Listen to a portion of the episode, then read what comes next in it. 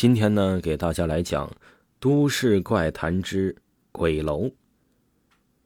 本故事纯属虚构。张山是《市报奇闻异事》栏目的记者，专门搜罗奇事怪事。这一天呢，他浏览本地新闻网，看到一则信息，说市郊一处烂尾楼被称为“鬼楼”，半夜有鬼出没。他因此来了兴致，决定去看看。白天。张山围着烂尾楼转了一圈，这儿空荡荡的，荒草疯长，阴森森的，很吓人。走着走着，他迎头碰到了一个衣着光鲜、戴着墨镜的男子。他走过去说明来意，墨镜男看了他半天，满脸惊慌，压低声音说道：“老兄，千万别去那个地方，那儿可是有名的鬼楼，经常闹鬼。”张山一听，脊背上直冒凉气呀。墨镜男见张山一脸狐疑，继续说道：“那几栋烂尾楼是违规建筑，开发商行贿官员暗箱操作，事发后从楼顶跳下身亡。从此那里晚上常有鬼魂出没。”为了搞出吸引人眼球的新闻，张山虽然有些害怕，但还是决定晚上去拿着相机蹲守，看看有没有鬼出现。夜里啊，张山战战兢兢地躲到了一栋楼内。为了防鬼，他准备了一个强光手电。时间一分一秒的过去了，外面却什么动静也没有。也许是太劳累的缘故，不知道什么时候，张山竟坐在窗户旁边睡着了。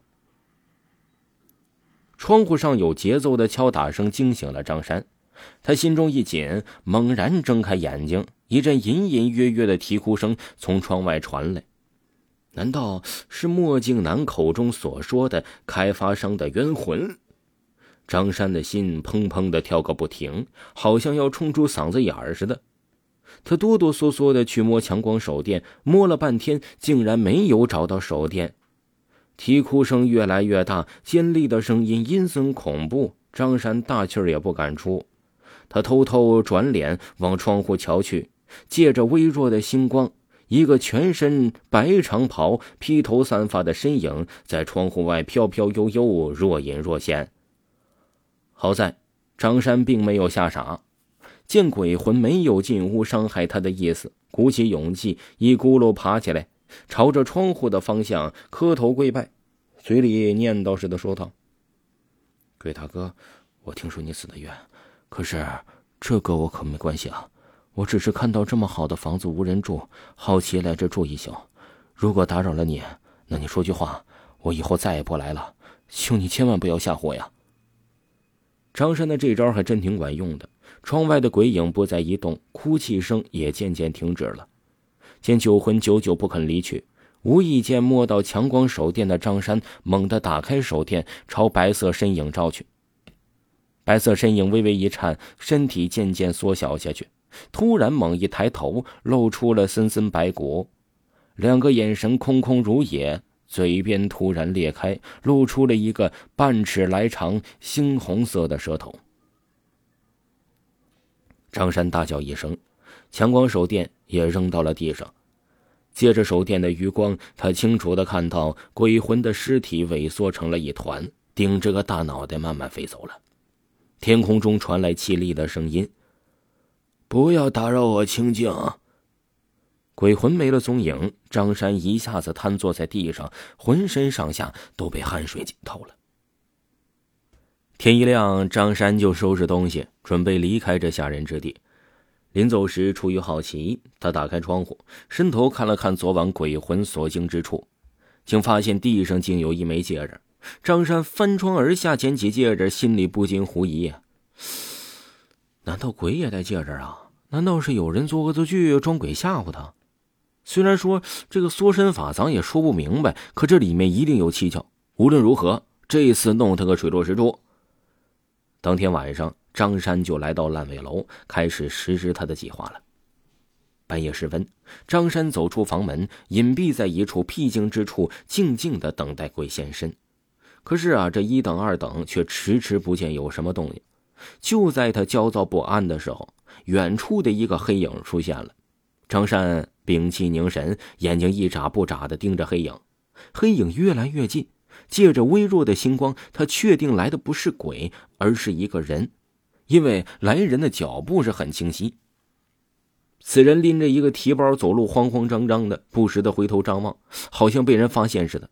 这难道他就是昨晚的鬼吗？黑影匆匆忙忙的进入了楼道，不一会儿就有阴森恐怖的鬼声传叫了。为了不打扫惊蛇，张山爬到了四楼。鬼叫声正是从四楼左手边的房间里传出。张山正想敲门，却发现房门没有关严。顺着门缝，他看到来人正蹲到了地上，打着微型手电给一个气球人充气儿，旁边还有人的头骨模型和假发。这怪不得昨晚看到鬼飘飘悠悠的，原来是有人在吓唬他呀。张山一步一步走过去，并思考该怎么惩罚眼前这个人。来人似乎感觉到气氛不对，猛然回头一望。借着手电的余光，张山看清了来人的面目，竟然是墨镜男。墨镜男看到张山，啊的一下栽倒了在地。张山哈哈一笑，知道自己的妙计起了作用。为了吓唬鬼，他专门找了身宽大的白衣服和披肩发头发，把自己也打扮成鬼的模样。墨镜男肯定是以为自己招来了真鬼，吓晕了。当务之急。是把墨镜男给喊醒了，可张山摇了半天也不见他醒来。为了安全起见，他拨打了幺二零后，又拨打了幺幺零。幺二零先于幺幺零到来，张山跟着救护车就去了医院。墨镜男刚醒，警察就到了。张山把事情一五一十的全说了。虽然墨镜男啊是说跟张山开玩笑，可是警察还是把他带走了。第二天上午，一群警察在烂尾楼里搜寻，在一处杂乱的碎石下找到了一个年轻女性的尸体。后来啊，张山听说墨镜男是本市城建局局长的堂弟，局长因为找了小三儿却被小三勒索，他怕事情传出去影响仕途，便杀了小三儿，让堂弟把他埋在烂尾楼里。为了营造有鬼的假象，墨镜男便装鬼吓唬张山。没想到被张山给识破了。听众朋友，本集播讲完毕，感谢您的收听。